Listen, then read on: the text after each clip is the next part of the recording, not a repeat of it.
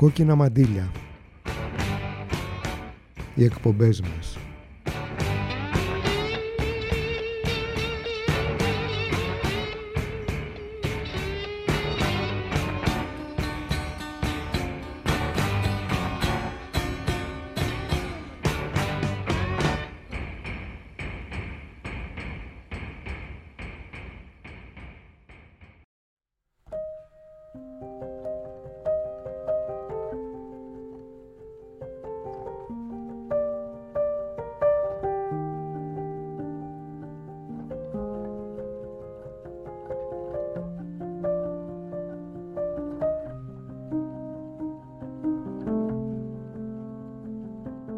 Οκτώβρης μπαίνει, σηκώνουμε τα φθινοπορεινά πανιά.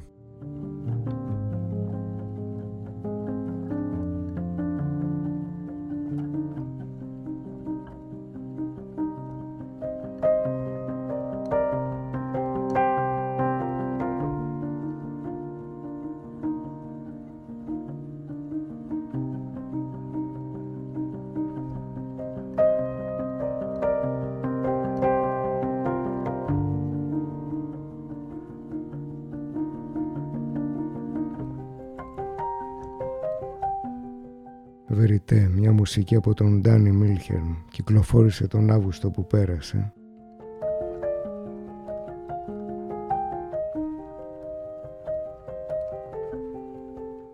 Βεριτέ, η αλήθεια. Η αλήθεια και το ψέμα.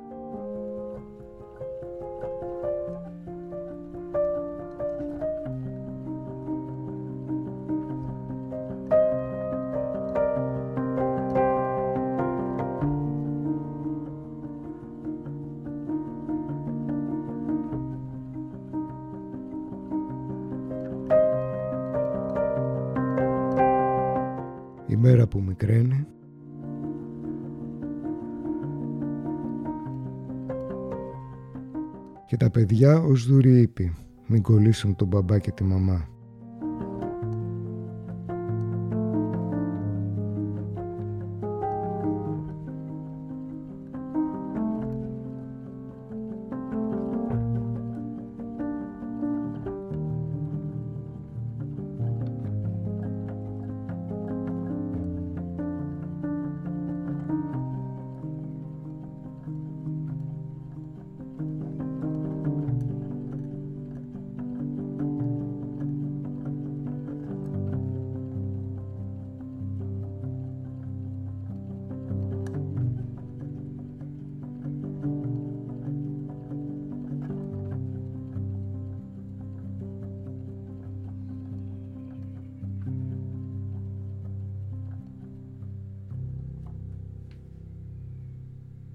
Άλλες εποχές, σε παλιότερους καιρούς, αντί για πιστοποιητικά υγείας είχαμε τα πιστοποιητικά κοινωνικών φρονημάτων και αντί για ασυμπτωματικούς είχαμε τους λεγόμενους συνοδοιπόρους, αυτούς που δεν ήταν χαρακτηρισμένα ανατρεπτικά στοιχεία, αλλά διέκυντοφιλικά και ήταν επιρρεπείς στις σχετικές ιδέες. Ο κόσμος όμως προχωρά, εξελίσσεται, προοδεύει. Εκείνους τους παλιούς καιρούς λοιπόν το γυμνό σώμα ήταν ταμπού. Τα δε φιλιά σε μια ταινία αρκούσαν για να χαρακτηριστεί ακατάλληλη για ανηλίκους και παρόλο που τόσες αρρώστιες κυκλοφορούσαν, καμιά δεν θα μπορούσε ούτε στο ελάχιστο να την παρατεθεί στη γοητεία τους, να σταλάξει ένα ελάχιστο δισταγμό. Αλλά είπαμε, ο κόσμος προοδεύει. Τώρα η ζωή αξίζει πιο πολύ. Ο έρωτας σας περιμένει. Και όχι μόνο το γυμνό σώμα δεν είναι πια ταμπού, αλλά πιθανά και το ενδιαφέρον να έχει μετατοπιστεί προς το εσωτερικό του. Κάτω από το δέρμα, πίσω από την επιφάνεια, βαθιά στα κύτταρα και ακόμη παραπέρα. Η εποχή μας δεν είναι επιφανειακή, δεν στέκεται σε αυτά που βλέπει πια κανείς, στην άμεση εμπειρία του. Όχι. Οι ειδικοί αναλαμβάνουν να μας υποδείξουν τις κρυφές πτυχές αυτού του κόσμου, τις αθέατες απειλές. Στο λονδρέζικο μετρό έχουν αυξηθεί σημαντικά οι σοβαροί τραυματισμοί έως και θάνατοι επιβατών από πτώσεις, καθώς αποφεύγουν να πιάνονται από τις χειρολαβές ή να κουμπούν τη γκουπαστή στις κυλιόμενες σκάλες. Το ίδιο έχει παρατηρηθεί και στα λεωφορεία. Η σχετική ανακοίνωση του οργανισμού επισημαίνει τα ποσά και την προσπάθεια που καταβάλουν για την απολύμανση των επιφανειών αυτών και συνιστά στο κοινό να μην έχει επιφυλάξεις. Η Ιταλία ανεβάζει ταχύτητα προσπαθώντας να προσπεράσει τα ντόπια φασισταριά σε ένταση εκβιασμού.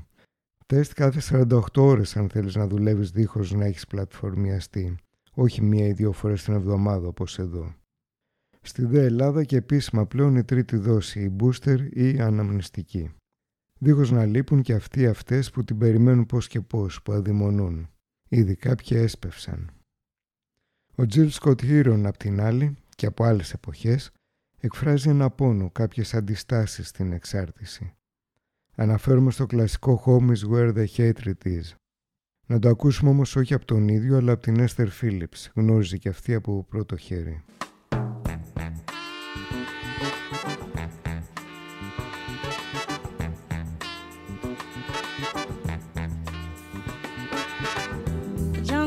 Walking through the twilight,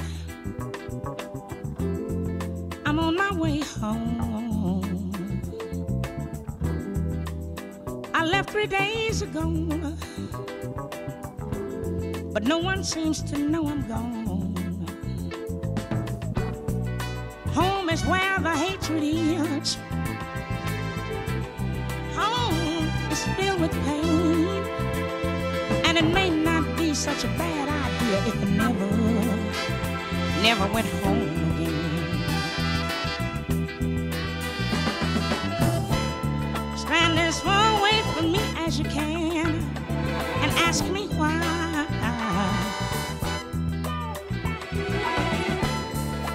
Hang on to your rosary beads, close your eyes and watch me die. You keep saying, kick it, quit it, Lord, but did you ever try to turn your sick soul inside out so that the world, so that the world can watch you die?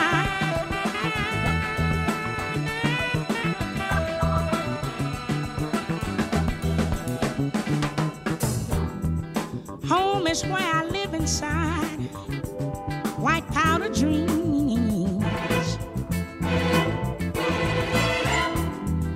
Home was once an empty vacuum that's filled now with my silent screams. Home is where the needle marks try to heal my broken heart. It might not be such a bad idea if I never never went home again. Stand as far away from me as you can and ask me why.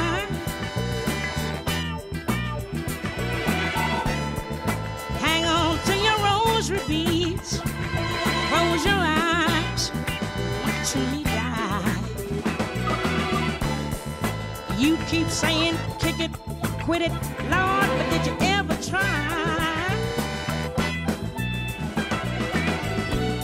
to turn your sick soul inside out so that the world, so that the world can watch you die, can watch you die, watch you die, watch you die.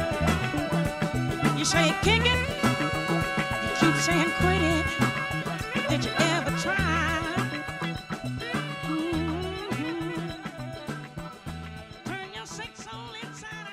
Τώρα και στην πόλη σας. Αν είστε καλά παιδιά, με πιστοποιητικό υγείας και σωστή συμπεριφορά, θα σας δείξουμε και πτώματα.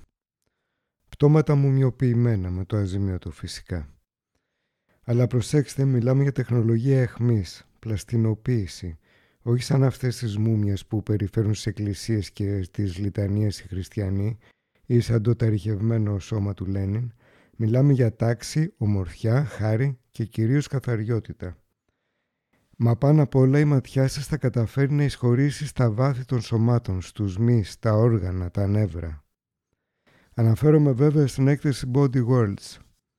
Είχε ξαναγίνει μια παρόμοια πριν από δέκα με δώδεκα χρόνια, αν θυμάμαι καλά. Θα έλεγε κανείς εκ πρώτης ότι αφορά αυτούς που ενδιαφέρονται για την ανατομία, αλλά μιλάμε για ένα σοου που παρουσιάζεται ανά την υφήλιο με μεγάλη επιτυχία, Τα πλήθη σειραίουν. Η δόκτωρα Αγγελίνα Βάλη, που είναι μαζί με τον άντρα της επικεφαλής της business, αναφέρει: «Σε αντίθεση με ό,τι μπορεί να δει κάποιος σε ένα καθάριστο εργαστήριο ανατομίας, τα πλαστινοποιημένα δείγματα που εμφανίζονται στην έκθεση είναι στεγνά, άοσμα και διατηρούνται με αισθητικό και ζωντανό τρόπο». Αισθητική, προπαντός αισθητική, και οι διοργανωτές μας ενημερώνουν ότι πέρα των αυστηρών πρωτοκόλων για την COVID θα αποστηρώνουν τακτικά τον χώρο με όζον. Στεγνά και αποστηρωμένα λοιπόν. Παλιά βαλσάμωναν βασιλιάδες, αγίους, τέλος πάντων κάποιες προσωπικότητες προς προσκύνημα, έτσι και ως ένα υπονοούμενο αιωνιότητας. Τώρα οι μούμιες αποπροσωποποιούνται. Είναι ανώνυμες, το παρελθόν τους δε εν ζωή, ταπεινό και απροσπέλαστο. Ο θεατής μπορεί να ταυτιστεί πλέον, κοιτάζοντας τις μούμιας στα εντόστια σαν να κοιτάζει τα δικά του ένα πράγμα. Μια selfie εντός του δηλαδή. Όχι ως μάθημα ανατομίας, δεν περίμενε αυτό το τσίρκο όποιος ήθελε να μάθει ανατομία, είναι ως καλλιτεχνικό και εκπαιδευτικό γεγονός που κυρίως το παρουσιάζουν. Ειδικά το εκπαιδευτικό σκέλος, εκπαιδευτικό στον υγιεινισμό, το τονίζουν ιδιαίτερα. Δείχνουν παραδείγματος χάρη τη διαφορά στα όργανα που προκαλεί το κάπνισμα ή άλλες κακές συνήθειες, για να δοθεί το μήνυμα στο θεατή να προσέχει το σώμα του. Κι έτσι, σύμφωνα πάντα με τους διοργανωτές και τους διαφημιστές τους, οι θεατές μαθαίνουν να αγαπούν ακόμη περισσότερο τη ζωή. Παραφράζοντας μια αναφορά του Γκίντεμπορ από την προηγούμενη εκπομπή, θα μπορούσαμε πάνω σε αυτό το «όποιος αγαπά τη ζωή πηγαίνει στο Body Worlds» να σημειώσουμε ότι αυτή η ζωή και αυτή η μούμια είναι εξίσου ασήμαντες και γι' αυτό ουσιαστικά μπορεί να αντικαθιστά η μία την άλλη αδιάφορα. Σαφώς και το θέμα της προέλευσης των πτωμάτων βρωμάει, αλλά ακόμη και αν κανείς δεχτεί τους ισχυρισμούς της εταιρείας ότι πρόκειται για δωρητές, είναι σαφές ότι αυτοί οι δωρητές εισαγωγικά θα είναι ταπεινής καταγωγής, για να το πούμε κομψά. Εδώ το εμπόριο οργάνων ζωντανών ανθρώπων ανθεί, τα πτώματα θα έμεναν απ' έξω. Πόσο μάλλον όταν έτσι μπορούν να συνεχίσουν να δουλεύουν σε βάθος χρόνου για τους νέους ιδιοκτήτες τους, είτε ως εκθέματα στο τσίρκο, είτε ακόμη και ως ηθοποιοί σε mainstream ταινίες όπως το Καζίνο Ροαγιάλ στη σειρά James Bond. Αρκετά όμως. Ας ακούσουμε λίγο μουσική. Η Super Mama Jombo από τη Γουινέα Μπισάου στο Ασαλαριάδο, μισθωτός εργάτης δηλαδή. Το τραγούδι μιλά για την απόγνωση του να δουλεύεις από το πρωί ως το βράδυ και ο μισθός να μην φτάνει ούτε για τα στοιχειώδη. Για το πώς πολλοί άντρες πνίγουν στο αλκοόλ αυτόν τον πόνο και την οργή για το αφεντικό που κουβαλάνε στο σπίτι τη βγάζουν στις συντρόφους τους.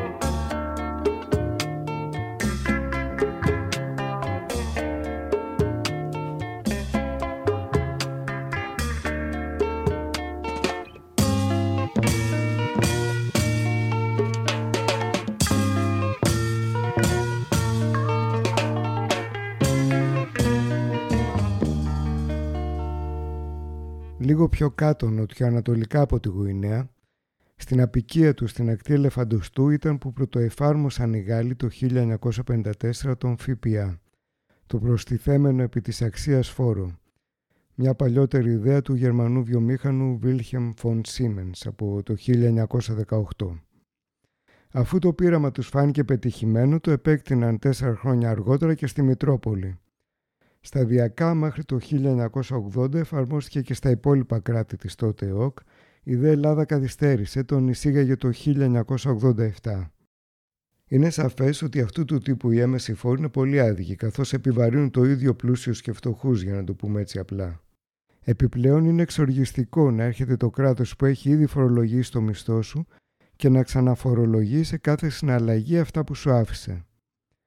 Τα αφεντικά, απ' την άλλη, όχι μόνο έχουν τον τρόπο τους να απαλλάσσονται για ένα μεγάλο μέρος των αγορών τους, παρουσιάζοντάς τις ως έξοδα της επιχείρησης, αλλά κάποιοι μπορούν επιπλέον να τον κατακρατούν από εμάς δίχως να τον αποδίδουν, μην κόβοντας αποδείξεις. Γιατί όμως τα θυμήθηκα τώρα όλα αυτά, με αφορμή το κύμα των ανατιμήσεων άντε πόρτας, για το οποίο διάφορες εξηγήσεις παρουσιάζονται στα μίντια, όχι ιδιαίτερα πιστικές. Ο κορονοϊός στέγε κάτι τέτοια. Ουσιαστικά τα αφεντικά σε διάφορους τομείς τεστάρουν την αγορά και όπου μπορούν να πιέσουν για μεγαλύτερα κέρδη το κάνουν. Τα κατατόπους κόμματά τους, τα κράτη δηλαδή, δεν φαίνεται να ανησυχούν ιδιαίτερα. Πέρα από την Κίνα που όντως παίρνει κάποια μέτρα, ειδικά στη Δύση, τουλάχιστον ένας κάποιος πληθωρισμός είναι καλοδεχούμενος. Πόσο μάλλον όταν τα χρέη τους έχουν αυξηθεί σημαντικά λόγω των μέτρων στήριξης και των αποζημιώσεων για τα lockdown. Ο πληθωρισμός ευνοεί αυτόν που χρωστάει. Επιπλέον, το κράτος κρατώντας τους ίδιους συντελεστές Φ Π Α εκμεταλλεύεται τις αυξήσεις στα διάφορα αγαθά, κερδοσκοπώντας ακόμη παραπάνω εις βάρος μας. Και ο Φ Π Α είναι ένα παράδειγμα, το πιο κοινό έμεσων φόρων, υπάρχουν κι άλλοι. Στα καύσιμα, παραδείγματος χάρη, άλλο πανηγύρι εκεί. Money, money, money που έλεγε και το τραγουδάκι, και ένας ακόμη λόγος που αναφέρομαι σε αυτά είναι που διακρίνω και μια αντιστοιχία με τη μάστιγα των προστίμων που όλο και πιο συχνά επιβάλλονται. Η επιβολή χρέους ως τιμωρία επεκτείνεται. Και όσο αυξάνονται οι εκδηλώσεις της καθημερινής ζωής που κηρύσσονται παράνομες, τα πρόστιμα και πιο εύκολο είναι να επιβληθούν και την εργατική τάξη είναι που επιβαρύνουν δυσανάλογα.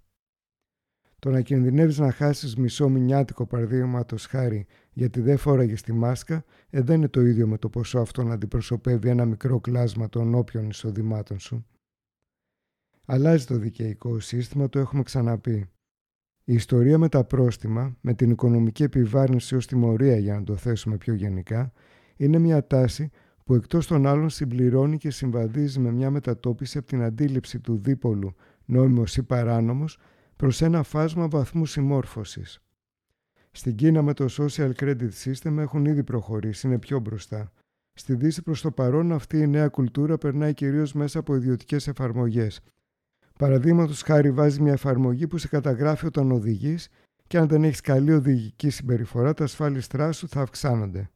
Αν είσαι βέβαια καλούλης μπορεί και να μειωθούν, αυτό είναι το τυράκι. Και το παράδειγμα των ασφάλιστρων οδήγησης θα μπορούσε να πει κανείς ότι είναι σχετικά ανώδυνο. Πιθανά να το έβρισκε και μια κάποια χρησιμότητα αν το έβλεπε αποκομμένα. Αλλά για τα ασφάλιστρα των υπηρεσιών υγείας τι θα είχε κανείς να πει. Πάμε όμως να ακούσουμε τη μουσική κολεκτίβα των Irreversible Entanglements. Μη αναστρέψιμες εμπλοκές δηλαδή, από το Σικάγο. Στο Open the Gates, από το ομότιτλο άλμπουμ που είναι να κυκλοφορήσει στις δώδεκα Νοέμβρη.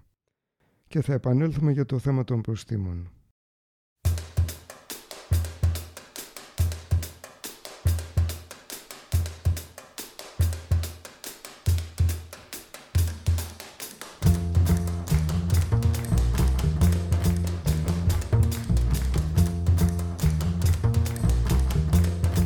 Open the gates, we arrive. Energy time.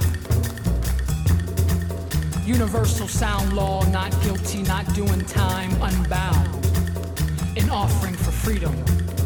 We hold you, Sol forever's Neptune bliss. In exchange with Saturn, new Mars. Energy time.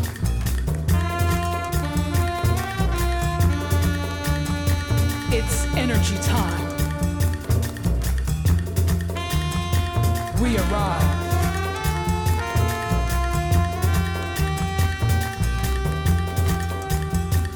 Open the gates.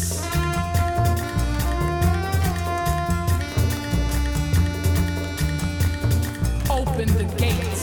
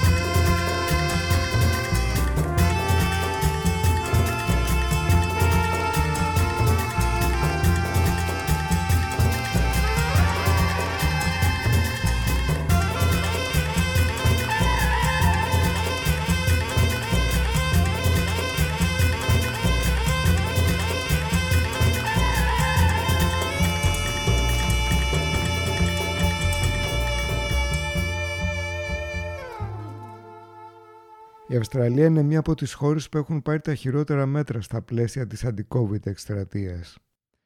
Προσκέψει το ότι είναι επίσης και από τις χώρες με τις πιο άθλιες πολιτικές εναντίον μεταναστών και προσφύγων.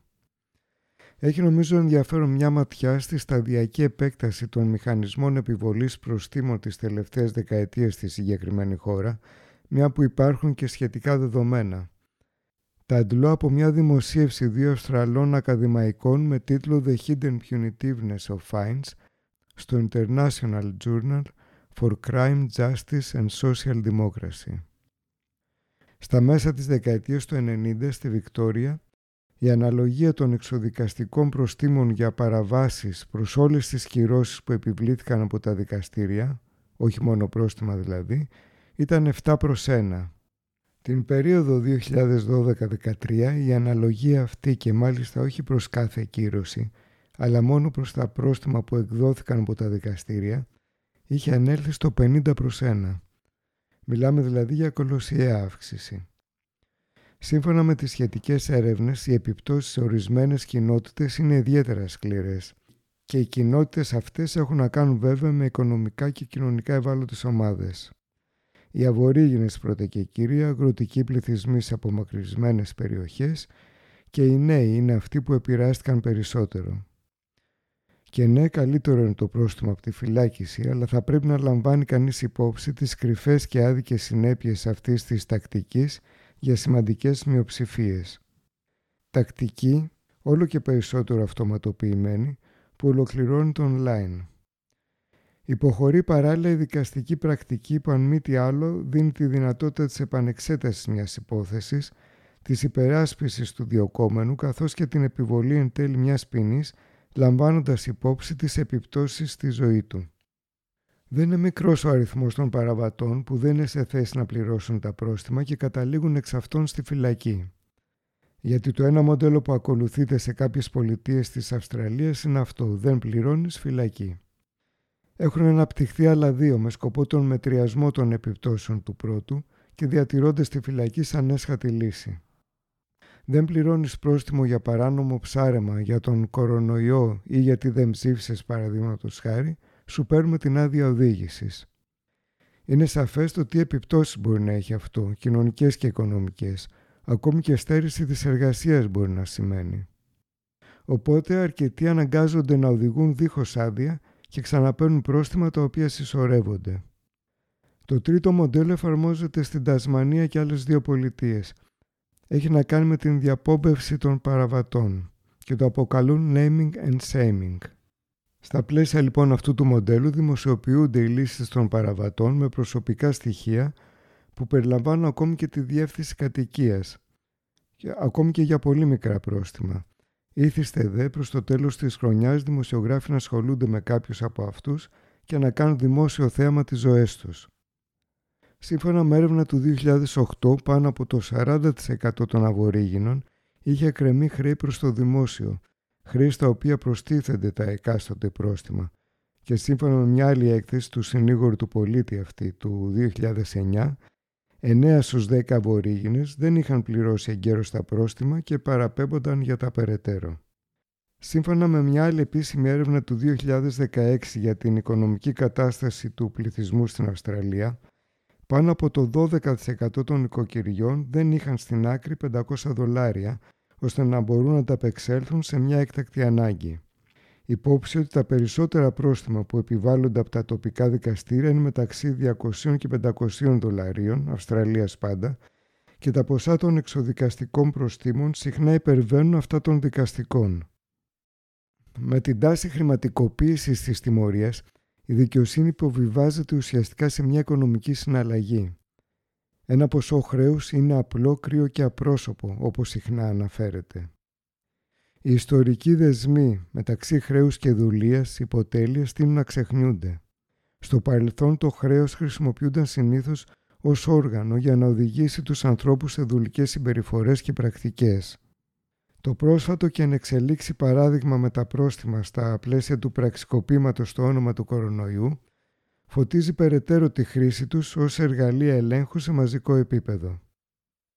Ο Τζίλ Σκοτ-Χίρον τώρα στο Who will pay reparations on my soul?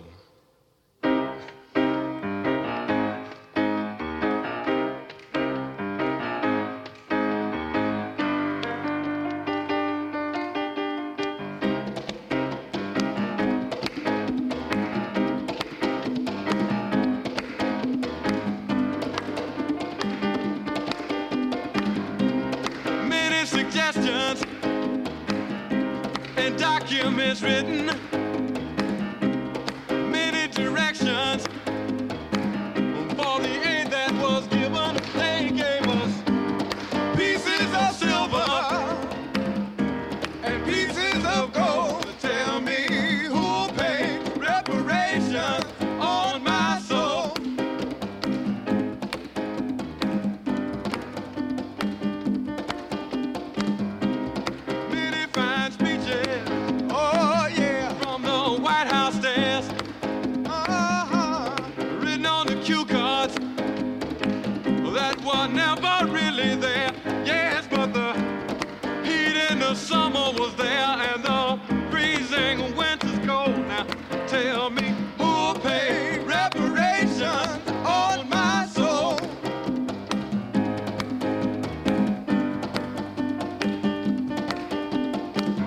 Call my brother a junkie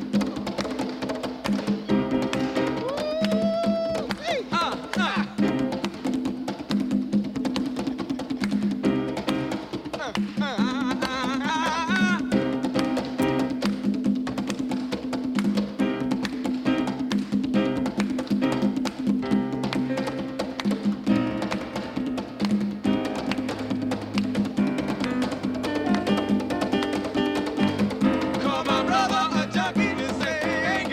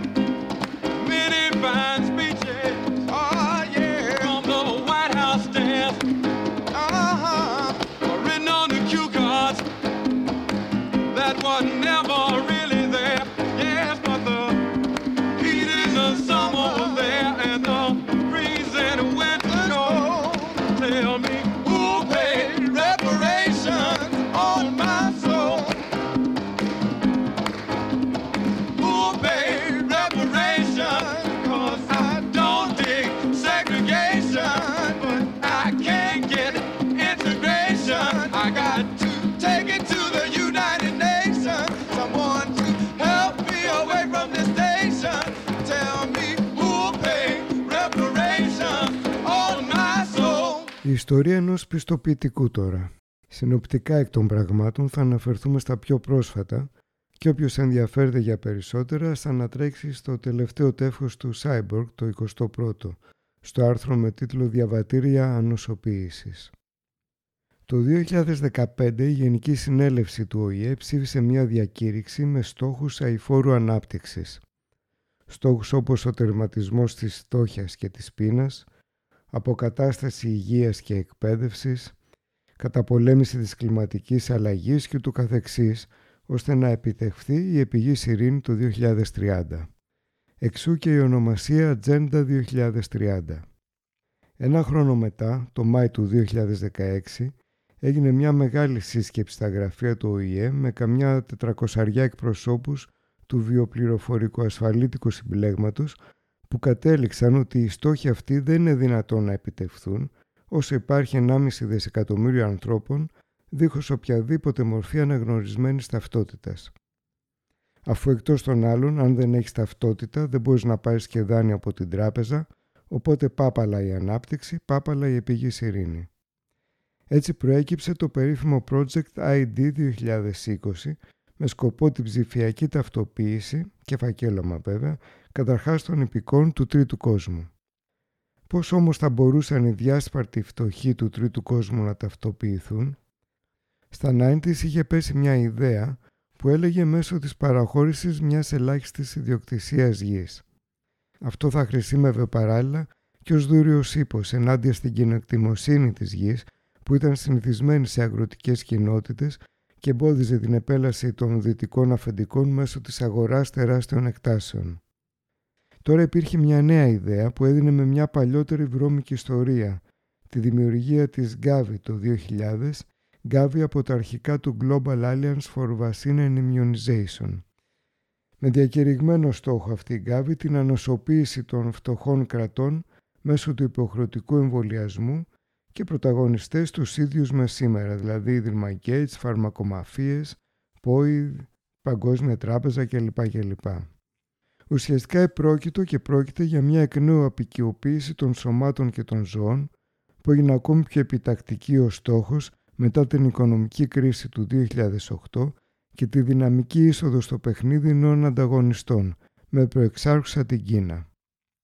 Ο περίφημος Γκέντου Μπλέι Αμπολέι από την Γκάνα σε ένα πρόσφατο σχετικά τραγούδι του δύο χιλιάδες δεκαεννιά σχολιάζει για τα ψέματα των διαφόρων σωτήρων I know they talk, I know they lie.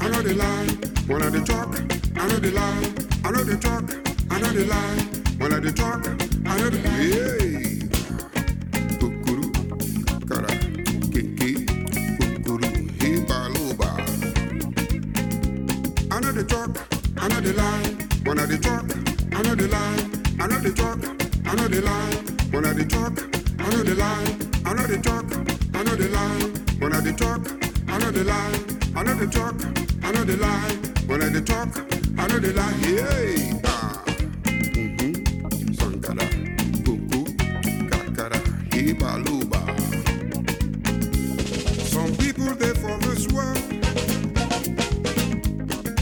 money, they they jump. Some people they for those one. So so money, they they thief. We're gonna catch them one by one. We're gonna jail them one by one. We're gonna catch them one by one. Ah, we're gonna jail them one by one.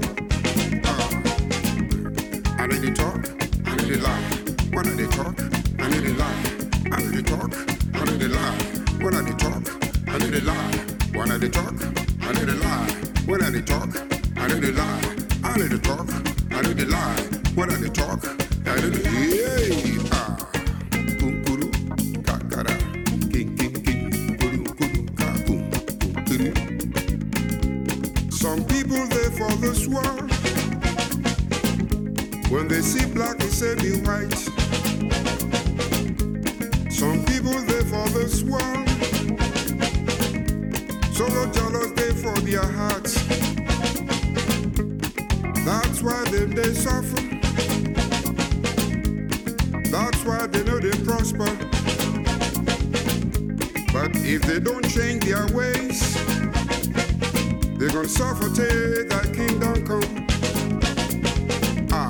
I know they talk, I know they lie. When I they talk, I know they lie. I know they talk, I know they lie. When I they talk, I know they lie. I know they talk, I know they lie. When I they talk, I know they lie. I know they talk, I know they lie. When I they talk, I know they lie. Yeah.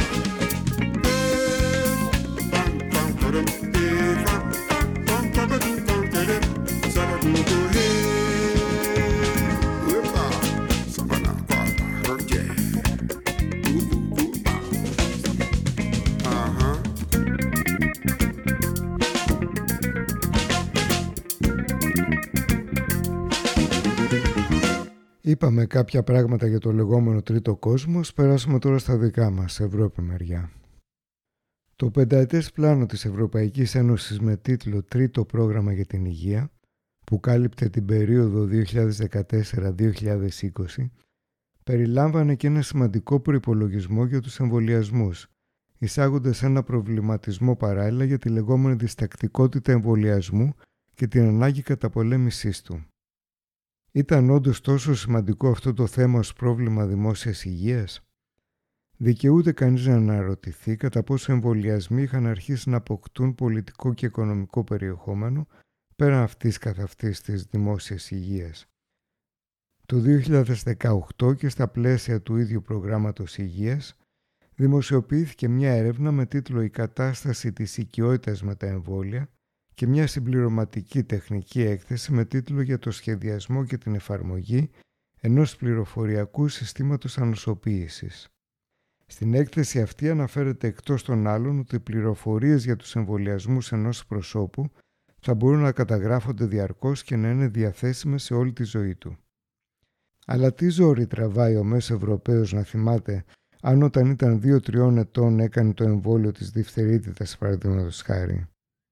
Τι ζόρι τραβάνε οι Ευρωπαίοι θύνοντες να φτιάξουν μια πανευρωπαϊκή βάση δεδομένων ανοσοποίησης που, όπως αναφερόταν χαρακτηριστικά, θα ενημερώνεται και θα είναι διαρκώς ανακτήσιμη, όταν οι Ευρωπαίοι υπήκοοι κάνουν τα εμβόλια που έχουν να κάνουν σε παιδική ηλικία και μετά τέλος.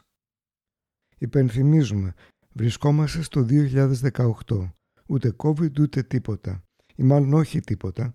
εικοστή πέμπτη Μάη του δύο χιλιάδες δεκαοκτώ γίνεται υποχρεωτικά εφαρμόσιμος ο Γενικός Κανονισμός Προστασίας Προσωπικών Δεδομένων, ο γνωστός τζι ντι πι αρ, που μετά από χρόνια προσεκτικού σχεδιασμού είχε οθετηθεί τον Απρίλιο του δύο χιλιάδες δεκαέξι από την Ευρωπαϊκή Ένωση. Εύλογα μπορούμε να σκεφτούμε ότι η κατασκευή μιας ψηφιακής βάσης ανοσοποίησης δεν είχε ως στόχο απλά και μόνο τους εμβολιασμένους με τα κλασικά παιδικά εμβόλια, αλλά υποδήλωνε την προοπτική διαρκών επεμβάσεων τύπου εμβολιασμών στο σώμα των υπηκών, εξού και η ανάγκη διαβίου πληροφοριών.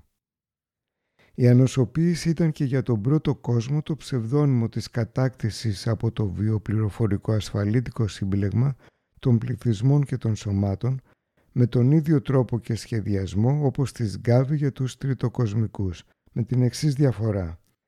Ενώ τους μη πρωτοκοσμικούς πληθυσμούς το δυτικό σύμπλεγμα θα έπρεπε να προλάβει να τους κατακτήσει πριν τους ανταγωνιστές του, τους πρωτοκοσμικούς θα έπρεπε να τους κατακτήσει πριν γίνει κοινωνική συνείδηση ο τζι ντι πι αρ.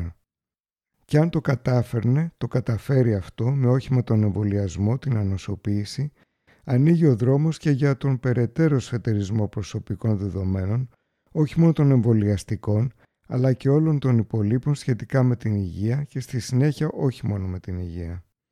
Να ακούσουμε τώρα A Song for Europe, Roxy Music, από το χίλια εννιακόσια εβδομήντα τρία.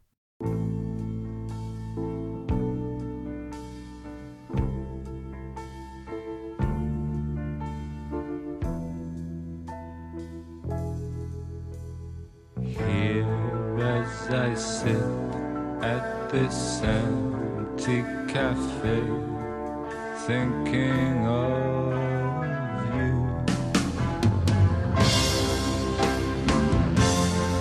I remember all those moments lost in wonder that will never find again. Though the world is my oyster, it's only a shell full of memories.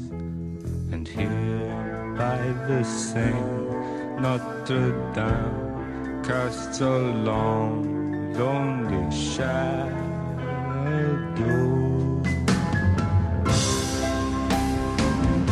Now only saw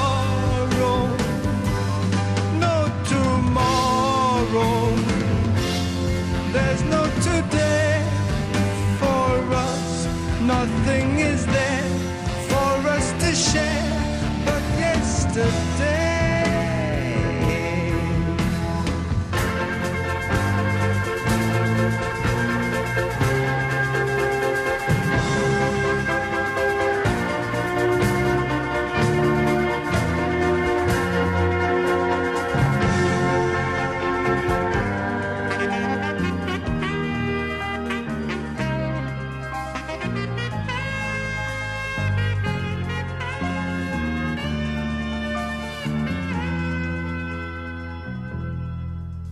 These cities may change, but there always remains my obsession. Through silken waters my gondola glides, and the bridge it sighs. I remember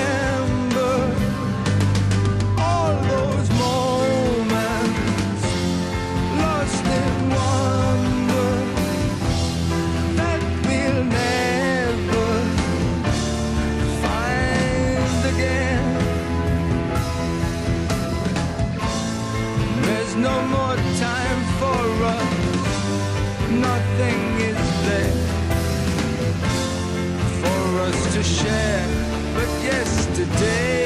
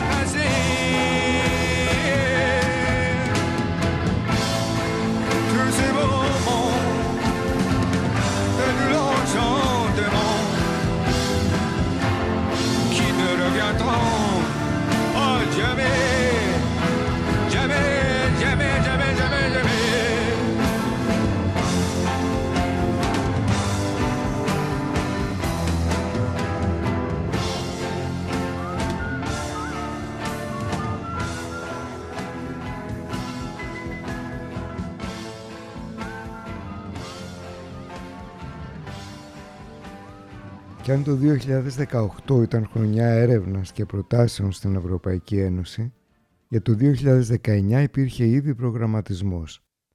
Για το τρίτο τρίμηνο του δεκαεννιά, παραδείγματος χάρη, το σχετικό έγγραφο ανέφερε «Εξέταση της βιωσιμότητας της ανάπτυξης ενιαίας κάρτας διαβατηρίου για τους πολίτες Ευρωπαϊκής Ένωσης που είναι συμβατοί με ηλεκτρονικά πληροφοριακά συστήματα νοσοποίησης και αναγνωρίζεται για χρήση στα συνοριακά περάσματα.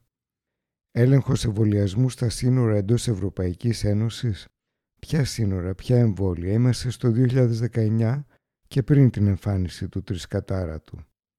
Επιπλέον στην τεχνική έκθεση διαβάζουμε «Πέρα από την ιστορία εμβολιασμού, οι ψηφιακές καταγραφές και βάσεις δεδομένων του συστήματος επιτρέπουν την καταγραφή και άλλων ατομικών πληροφοριών, όπως για παράδειγμα την ηλικία, το φύλο, το επάγγελμα ή παράγοντες κινδύνου.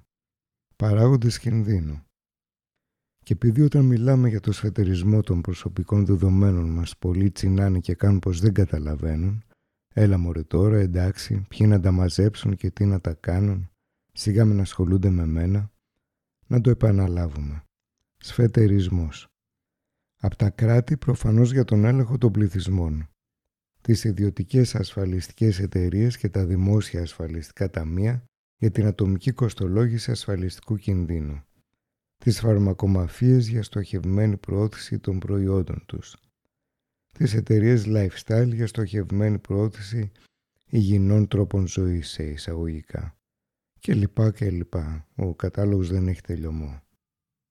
Τα πιο τρομερά πράγματα στην ιστορία, πόλεμοι, γενοκτονίες, δουλεία, δεν προέκυψαν από ανυπακοή, αλλά από υπακοή, είχε πει ο Χάουρελτ Ζιν και είχε δίκιο.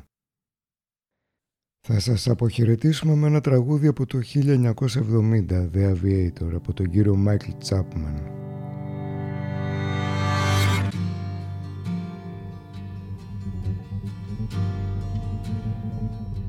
Δεν θα μείνει τίποτα, μας λέει, αν αυτή η τρέλα προχωρήσει. Τίποτα πέρα από κτίρια που θα στράφτουν στον ουρανό και άγνωστη μοναξιά.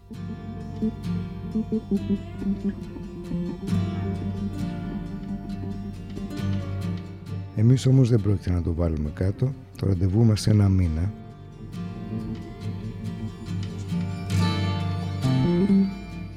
Και με ό,τι καιρό θα ταξιδεύουμε στην τροφιά.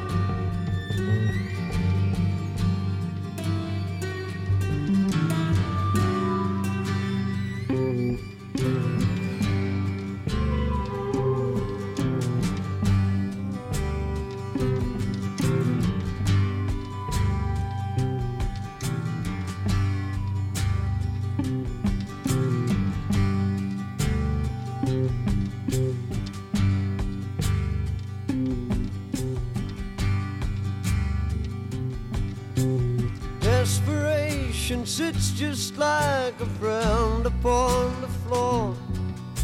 My pictures are all torn around my feet. Mister Madness points his eyes, a finger from his chair, and an angry crowd is gathering in the streets to take my time. Take my time away. If I'm the man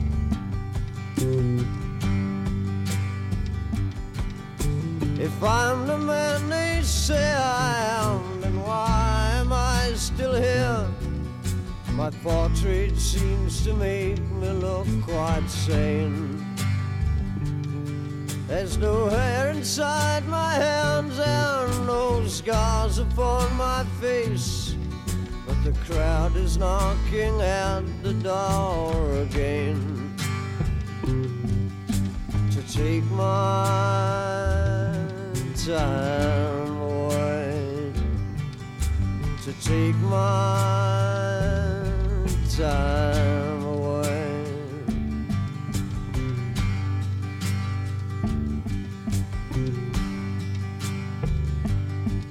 And the music is so loud that I have lost all sense of time. The phone rings, but no one makes a sound. The stones are falling on the roof and smashing all the tiles, and the banners are waltzing round and round to take my time away, to take my time away.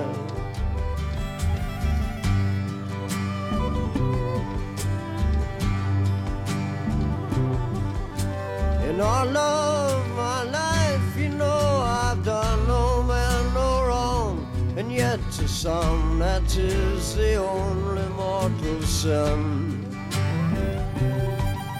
So I stand accused of the crime of being poor, while my thoughts are all confused by the dim, the dim that takes my time away,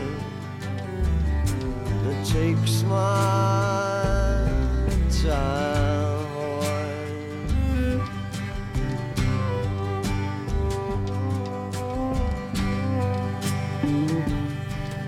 I light a cigarette just to try and slow my thoughts. My throat is awful dry, but I can't drink. There's a clamoring within and a clamoring without. So much going on, I just can't think and take my time away and take my time away.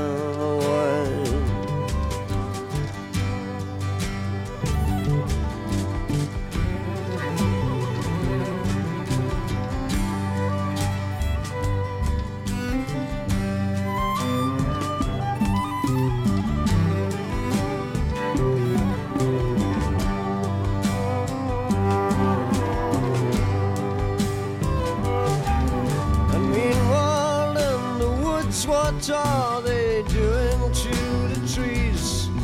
Why must they make a spark and let them burn? It takes such a long, long time for trees like that to grow. Some people just never ever learn, and yet they take my time away. You know they take my time away.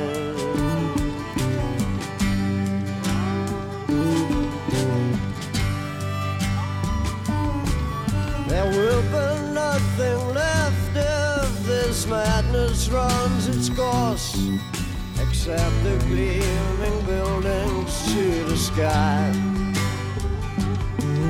With solitude unknown and never a friendly word, with the sound of feet as the old world shuffles by,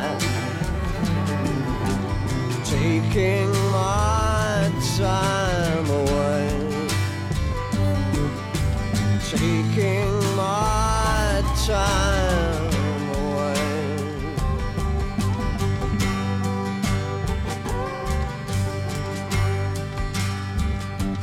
No concessions to my past, no, there's none that I can make. If I had my time, I'd do it all again. I just make a few adjustments to the way I treated you, and let myself be washed by the rain. The rain that takes my time away, the rain that takes my time away.